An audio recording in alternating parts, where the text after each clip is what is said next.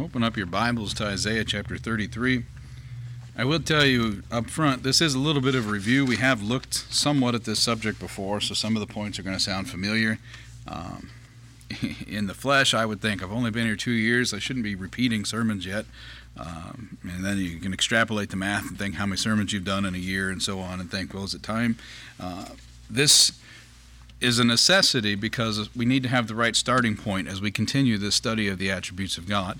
So many of his attributes are hinged on this one subject that we must understand the posture of God.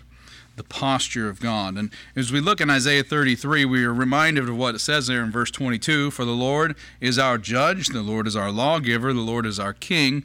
He will save us. For us to understand that, those last four words, how indeed he's going to save us. We have to understand his posture. We have to understand, as we looked at last time, our nature. How can one be tied together with the other, and there has to be a justification that takes place in between. Uh, so we look here at the posture of God. What is, as we've talked before, what is the purpose of God's doctrine? And it is that we might identify the attributes of God and pursue holy living and fellowship with Him. Why should the preacher preach the doctrine? Why should the Sunday school teacher teach the doctrine? We can justify that with these words. But why should you desire God's doctrine? Is what I would prefer that you consider here today. Why should you be desirous of the doctrine of God? A verse we often quote in relation to this is 1 Peter chapter 1 verse 16 which says, "Be ye holy, for I am holy." You need to understand that phrase. If he was directing it directly to you, I am not, as your pastor, a buffer for it. He's called, he's commanded for you to be holy because he's holy, not because the pastor is, not because truth is proclaimed here. You're to be holy because he is. And we'll explain the process of how we become holy, and it's not uh, a self righteousness, it's an imputed righteousness and all that. But in context of what Peter writes here, before this verse, he says, Because it is written, which tells us that it's written elsewhere in the Word of God, which I want to consider these before we get into our points. Leviticus 11, verses 42 through 45, God is giving the command of what the nation of Israel was to abstain from. And he says, Whatsoever goeth upon the belly, and whatsoever goeth upon all four, or whatsoever hath more feet among all creeping things that creep upon the earth, them ye shall not eat, for they are an abomination. Ye shall not make yourselves abominable with any creeping thing that creepeth, neither shall ye make yourselves unclean with them, that ye should defile that be defiled thereby. For I am the Lord your God. Ye shall therefore sanctify yourselves, and ye shall be holy, for I am holy. Neither shall ye defile yourselves with any manner of creeping thing that creepeth upon the earth. For I am the Lord that bringeth you up out of the land of Egypt, to be your God. Ye therefore, ye shall therefore be holy, for I am holy. Now, it's important in the context of a study through Leviticus what specifically he's telling them to abstain from. But I want you to hear today that we are called to abstain from all appearances of evil. Whatever the Lord says in this verse to be evil, we are to abstain from. This is the command. If He said you shouldn't breathe oxygen in sunlight because He's commanded it, we are not to make an abomination of ourselves and do that which He has commanded us to not do. And that's the reason for the silly example is that the commandment here is to pursue after Him. The commandment here is to be holy because He's holy. Furthering his teaching to Moses, the Lord said in Leviticus 19, verses 2 through 4 Speak unto all the congregation of the children of Israel, and say unto them, Ye shall be holy, for I, the Lord your God, am holy. Ye shall fear every man his mother and his father, and keep my Sabbaths. I am the Lord your God. Turn ye not unto idols, nor make to yourselves molten gods I am the Lord your God. Again, they weren't going to be holy because they abstained from eating creeping, crawly things. They weren't going to be holy because they feared every man his mother and father. They would obtain holiness because they were like their father, because they were pursuing after the father, not because they abstained from turning unto idols, which might be our greatest weakness, but because they followed after and listened and hearkened unto God before all things. Again, Leviticus 20, verse 23, as well as verse 26, it says, And ye shall not walk in the manners of the nation, which I cast out before you. For they committed all these things, and therefore I abhorred them. And ye shall be holy unto me, for I am the Lord. For I, the Lord, am holy, rather. Ye shall be holy unto me, for I, the Lord, am holy, and have severed you from other people, that ye should be mine. And there's the secret. We should be holy because we are separate. We should be holy because we've been severed from the world. We should be holy because we are His. This is the command. God's done all the work. Be holy, for I am holy. Be mine. Stop trying to be like the world. Stop embracing the things of the world. Stop trying to put Christ back into things he was never in to begin with. And there's more than just Xmas reference there. Abstain from all appearances of evil or the evil one. After discussing last time man's total depravity, understanding where man's posture lies, we must now take a look at God's posture of absolute holiness. First thing to consider is God's free agency. And this is the part that will likely begin to sound familiar. You say to yourself, God is infinitely holy. How then could he sin? This is the error in our logic, not his. For those who believe they have the free will to invite or accept or choose Christ. Any doctrine of God is going to honor God, not man. Any doctrine of God is going to honor God, not man. When I was uh, studying, when I first surrendered to preach, and Rebecca's grandpa, Jim Wilmoth, would sit with me and we'd go over things. He used to tell me that was the greatest measuring stick when looking into a doctrine. Does it honor God or does it honor man? Kind of like what we say about politics today follow the money. In the Bible, follow the honor. Who's receiving it? If it's Pilate, it's not God's doctrine. If it's Herod, it's not God's doctrine. If it's Joe, it's not God's doctrine. Election does not honor man, and man tends to hate it so. But it honors God. There's probably not a whole lot of other doctrines that puts God in the proper seat as election does. And that is seems to be in the ministry that I've had the most hated doctrine of God's. We don't want to give him power. We don't want to think it's up to him, that it's his decision. We don't want to think that there was a time that man wasn't. You know, that time before the foundation of the world, in which decisions were made and man wasn't consulted. Beloved, to say one has free agency does not imply that they sin. It makes sense for that to be our base logic, as man, as we said last time, absolutely does sin every day. Every time opportunity is presented, sin is always present, and be, depending on the nature of man, if his total depravity is in control, he will sin every single time. It is his nature, not his free agency. God has free agency to do however he sees fit within his nature. We know from his word that he's absolutely holy in all things. We referenced a part of it in Titus 2 in Sunday school here today. As we see in our text, this being his nature, all that he is capable of doing is absolutely holy. He cannot sin, he cannot stray, he cannot lie, he cannot fail to be absolutely holy. You see how it's such a great contrast to look at the nature of God compared to the nature of man. You see how we can't have a starting point of what we think we know to be true and then try to understand God? This is why the Bible is so important. It's the only access we have to what God is actually like. And if we bring to it a starting point of, well, he can't be like that because that's unattainable for me. And he can't be like that. I mean, the, the favorite fallback is he made us in his image, so we must be exactly alike. That's not what the Bible says. And image is limited. He didn't make us through and through infinitely holy. He didn't make us through and through uh, infinitely powerful. We are not little gods.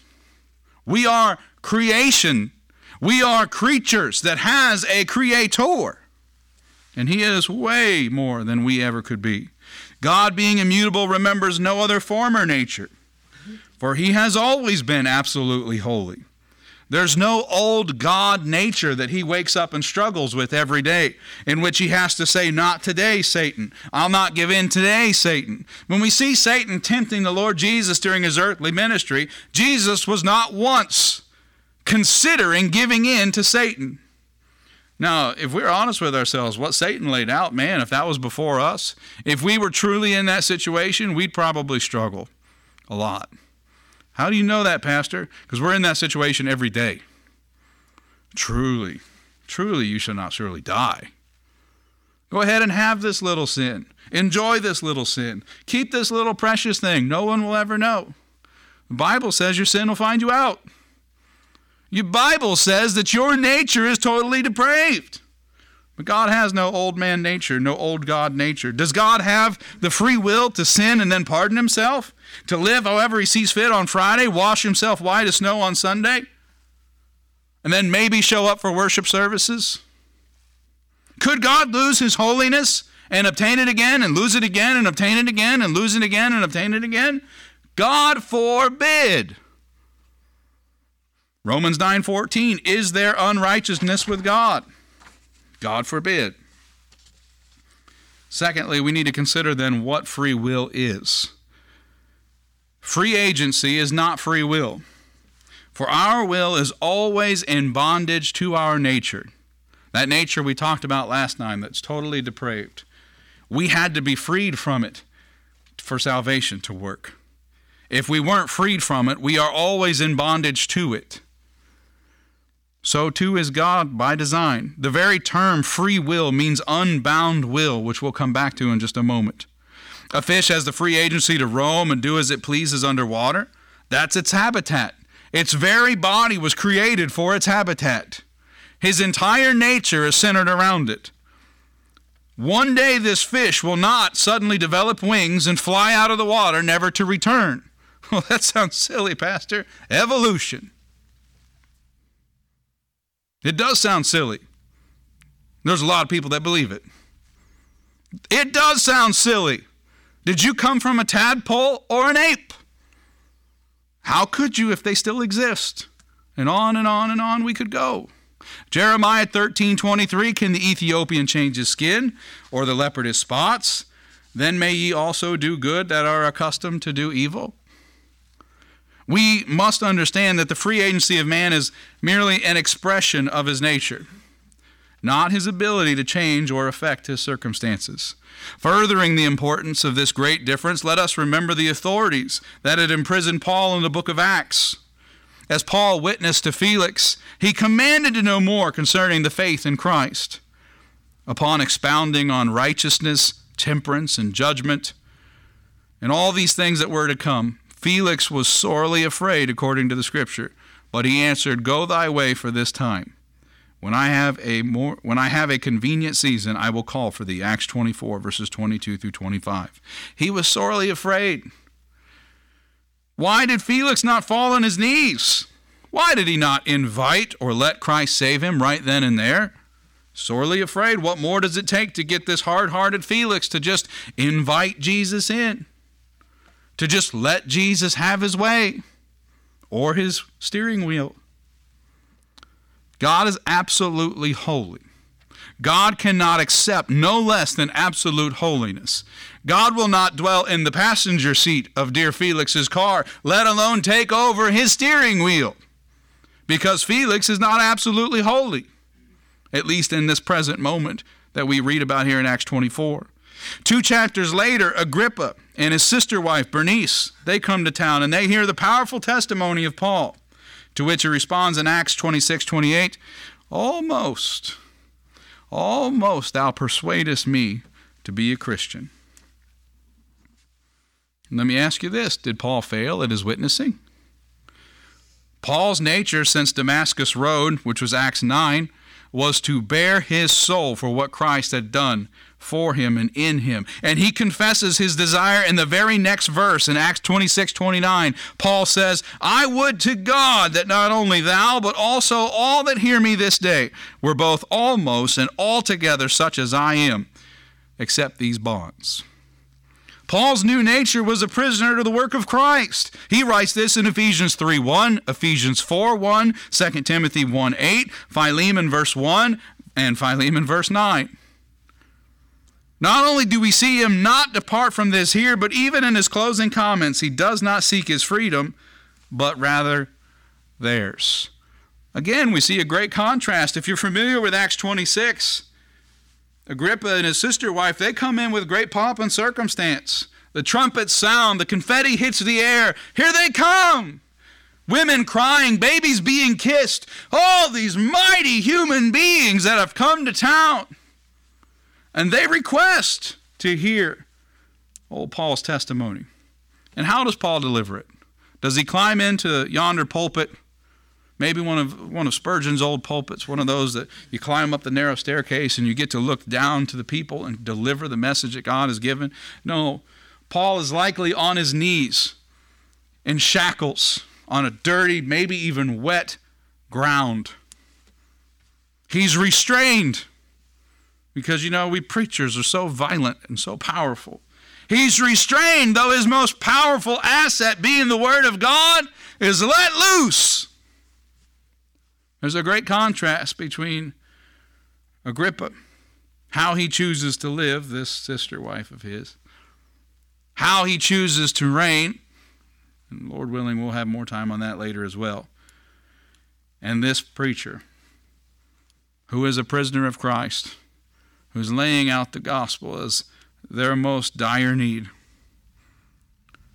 And old Felix, he just doesn't have enough time for it. And Agrippa, he's just not nearly persuaded enough. Is it the persuasion of men that is set about men to teach and preach the Word of God? Do I attempt here today to persuade you, to change your mind? I preach what the Lord's given me. I preach the Word of God. I preach the truth. But I cannot change you. I cannot change your heart. I cannot force you to repent. And as we've said before, if I saved you, I'm charged to keep you, and you shall certainly fall. Did God fail to save these two men then? If it wasn't Paul's fault, surely it must be God's. God forbid. It is of God's goodness that he chose to save or show compassion to any. We see God's mercy in Acts 26. Where, preacher? Where is it? Paul yet liveth. Paul yet liveth. This Saul of Tarsus did not deserve life. This Saul of Tarsus consented to the death of many a martyr. The imprisonment of both men and women, forcing, employing tactics to force a confession that Christ is not the Messiah. Damascus Road, there in Acts 9, he was set about to get the authority to do even more damage. He did not deserve life. And yet the Lord Jesus uh, was the, the administrator or the, the tool used and designed to save Saul. Acts 9, or rather Romans 9, verses 13 through 16, as it is written, we made reference to this Wednesday night Jacob have I loved, but Esau have I hated. What shall we say then? Is there unrighteousness with God? God forbid. For he saith to Moses, I will have mercy on whom I will have mercy, and I will have compassion on whom I will have compassion. Then it is not of him that willeth, nor of him that runneth, but of God that showeth mercy. Think of the Syrian army back in 2 Kings 6. Remember, Elisha is, uh, is telling the, the, the, nation where to go, and the king of Syria is, uh, has been waging battle looking to snuff them out for quite a while. And every time he's got a new plan, it seems that the nation of Israel already knows exactly where to go, exactly when to do it, and exactly how to hide. The king is convinced that there's a traitor in his midst, that someone is literally taking his plans to the enemy so that they can survive. His own soldiers have more faith than he does. There's a man of God in their camp. There's a man of God in their camp. Yes, they know our every move because there's a man of God in their camp. There's someone important to God over there. Maybe even all of them. But they got a man of God.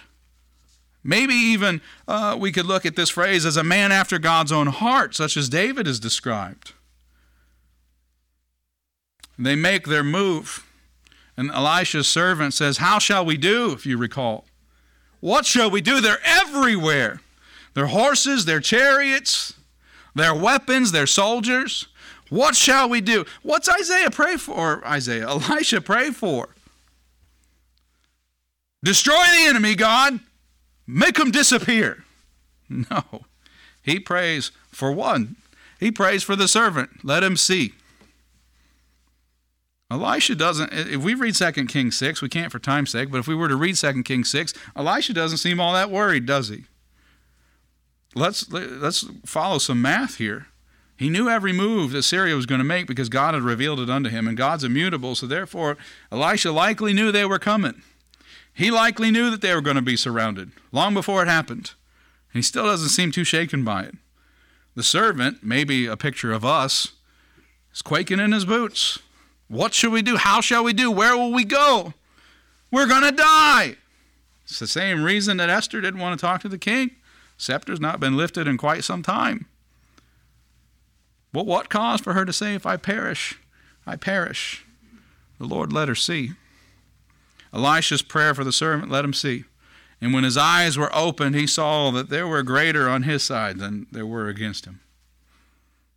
That the armies that fight for God's people, the armies that represent the absolute holiness of God, far outnumber the utter wickedness, the evil imaginations only ever continual, that never end. They don't stand a chance against the holiness of God. Let us understand then that one with free will is to have unbound will, or in other words, they would be omnipotent. We know of only one that meets this criteria, and that's God. I'm sorry for our FWBC friends down the road. Man doesn't have free will. Man doesn't have unbound will. Ah, no, he doesn't. It was prophesied before Esau and Jacob were born that one would be loved and one would be hated. Don't you think the one that was hated would have wanted to change God's mind? Well, golly, why didn't he? It's told throughout the Bible that it never changed. It was as immutable before their birth as it was years after their death. Well, why didn't it change? Because we don't have free will. We don't have unbound will. To have unbound will means we keep God in check rather than the other way around. Now, when He elects to choose some, we can say, uh uh-uh, uh, not today. I don't want to be chosen. Or, you know what? I'd like to be chosen. And then tomorrow change your minds and cross it back out again. It would look like some of my sermon outlines rather than the book of life. We don't have unbound will. Does that mean God is fully unbound or free to operate? Yeah, it's within his nature. But Titus 1 2 tells us God cannot lie. Both Ezekiel and Malachi, God confesses he cannot lie, he cannot steal, he cannot cheat, he cannot be inequitable. God is kept in check by something. This means that his underlying attribute that controls and navigates his every decision and his every move is not power. Because if it was power, he could lie. If it was power, he could steal and cheat.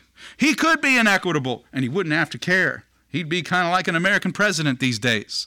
But that's not the God that we serve. He is holy beyond all else, before all else, and to the end and beyond all else. He is absolutely holy. This doesn't speak of a lesser power. He is omnipotent, omnipresent, omniscient. But all of that is kept in check by the fact that he's absolutely holy. Ezekiel 18:29, O house of Israel, are not my ways equal? Are not your ways unequal? We're not questioning God's power, but illustrating his holiness. Again, for us, it makes sense that, it, well, if one is more than what we thought it was, the other must be less. That's how it tends to work in our nature. But this isn't our nature, it's God's. The Bible brings to light a God that has for his primary underlying attribute that of holiness.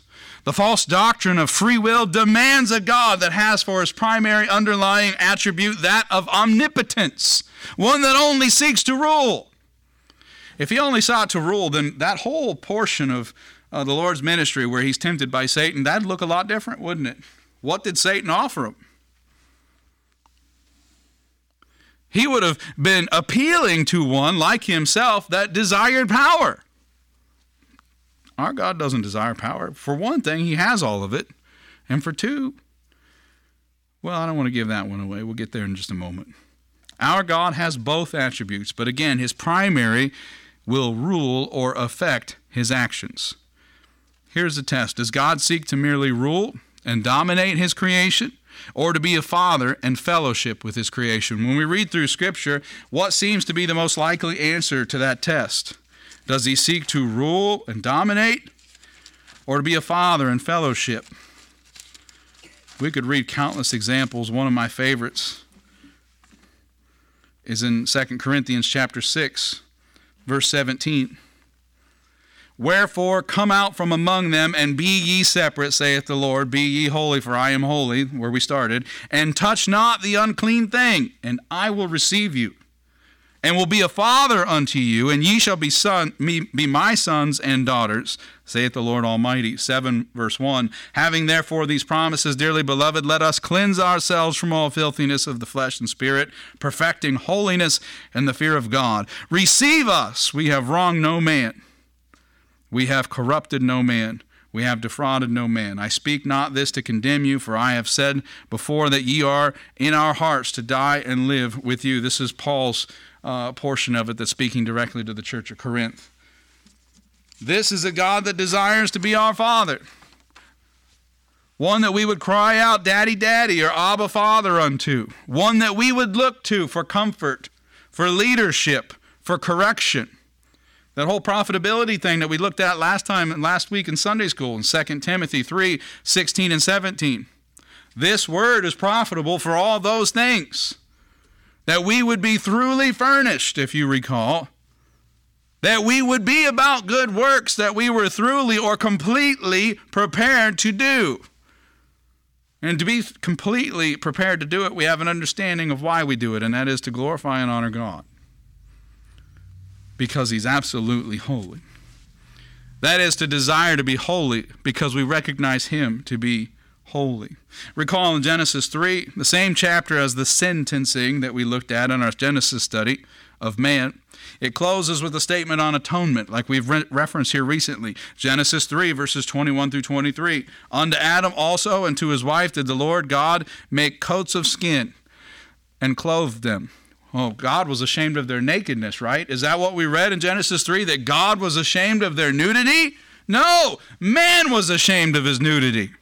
Man was ashamed of repentance. Man was ashamed of holiness. Just all of the sudden, man goes from contentment to discontentment, including with himself, with creation, with God. But the mercy of God here shows that he slayed some of his own creation to cover them. Coats of skins had to come from somewhere. The Lord shed blood to cover them. And the Lord God said, Behold, the man is become as one of us, to know good and evil. And now, lest he put forth his hand and take also of the tree of life and eat and live forever. Therefore, the Lord God sent him forth from the Garden of Eden to till the ground from whence he was taken. A God that was ruled by his power rather than his absolute holiness would have said, You disappointed me. You're fired.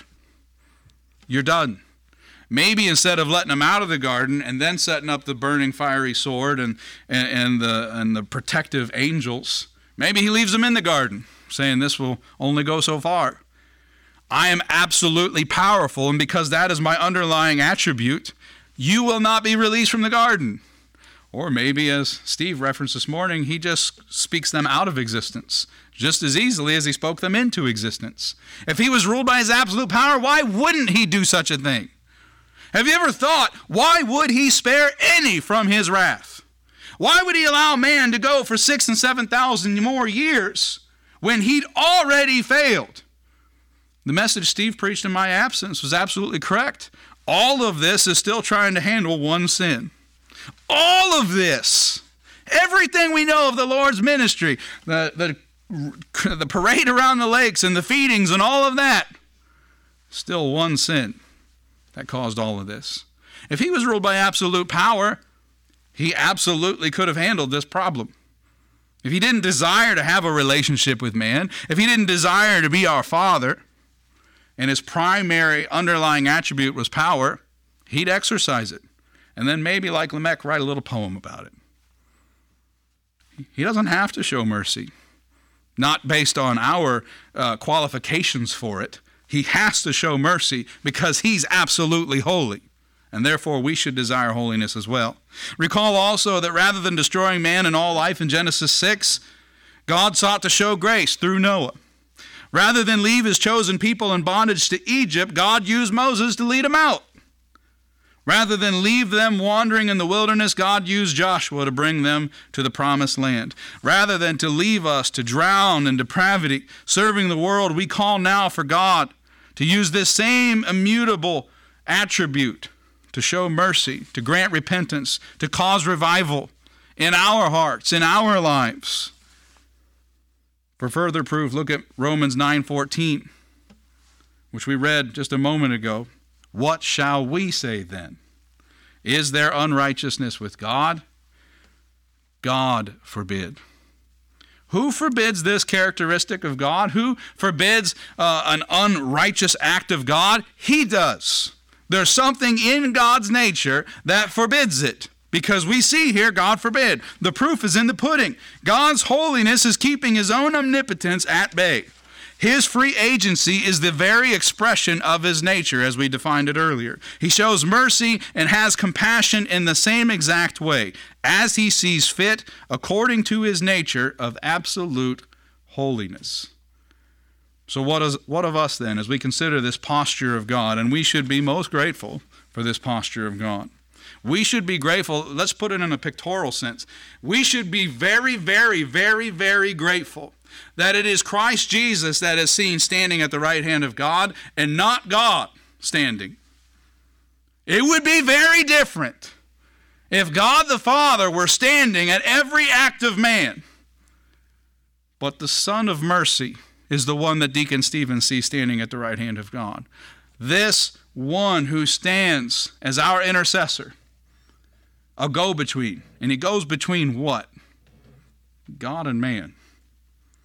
That absolute holiness required the Lord Jesus Christ. That absolute holiness dictated that there be a lamb that God provided for himself. That absolute holiness, I believe, if we look back at Genesis 22, is what Abraham was beginning to see and understand and fall before. He rose up early and prepared to sacrifice his own son. Why? Because he believed God to be absolutely holy. He told the servants, We will be back. Why? Because he believed God to be absolutely holy. He told his son when he said, Where's the sacrifice? that God will provide himself a lamb. How could he believe that? He was told of God to, uh, to offer his son as a burnt sacrifice because God is absolutely holy. And God would forbid himself to be any other way. Satan's ad agency is working overtime, tempting man to believe that we can choose what we are the strategy is brilliant because even so called Christians who are deceived by this evolve their understanding of God. There's a lot of proof. Uh, most obvious one this time of year is the fact that some of you or some of your neighbors who ought to know better are going to put masks on kids and send them out in the dark. This same darkness that you wouldn't let your kids go run around this day and age because people can't be trusted. You're going to put them in a mask and let them run around and take candy from strangers. That's real smart. Is that wise as serpents or harmless as doves? It also is the reason that many Baptists, so called, partake in Christmas now. It wasn't always the case. It wasn't always the case. We used to recognize where it came from. We used to recognize the harlot by her fruits. But now we say, it's kind of tasty. Think I'll hang this fruit off my bough. I might hang this fruit around my fireplace.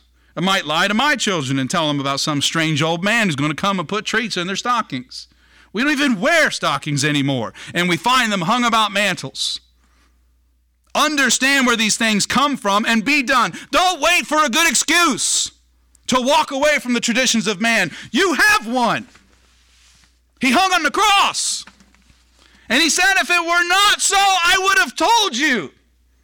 And that works both ways. If it were so, If do my birthday in remembrance of me were a fact, he'd have told us to do it. He'd have told us how to do it. And you know what else he would have done? He'd have told us when to do it. We can't even wrap our heads around the fact that it was three days and three nights. And he gave us pictures and types for that one. But somehow we're so comfortable putting Christ back in Christmas. We ought to be ashamed of ourselves. We require of the Lord to water the fleece and then the land and then the fleece and then the land over and over and over again. Surely I shouldn't be at every service. Surely I shouldn't tie the full 10%. Surely I shouldn't. Surely I shouldn't. Surely I shouldn't. And then when the Lord says, Wherein? You say, What? You couldn't possibly be talking about me. He is. He is talking about you because you're His. He's not talking about the little lost heathens that will never be saved. He's talking about His elect. When He says, Come out from among them, He's talking to the church of Corinth. He's talking to Christians.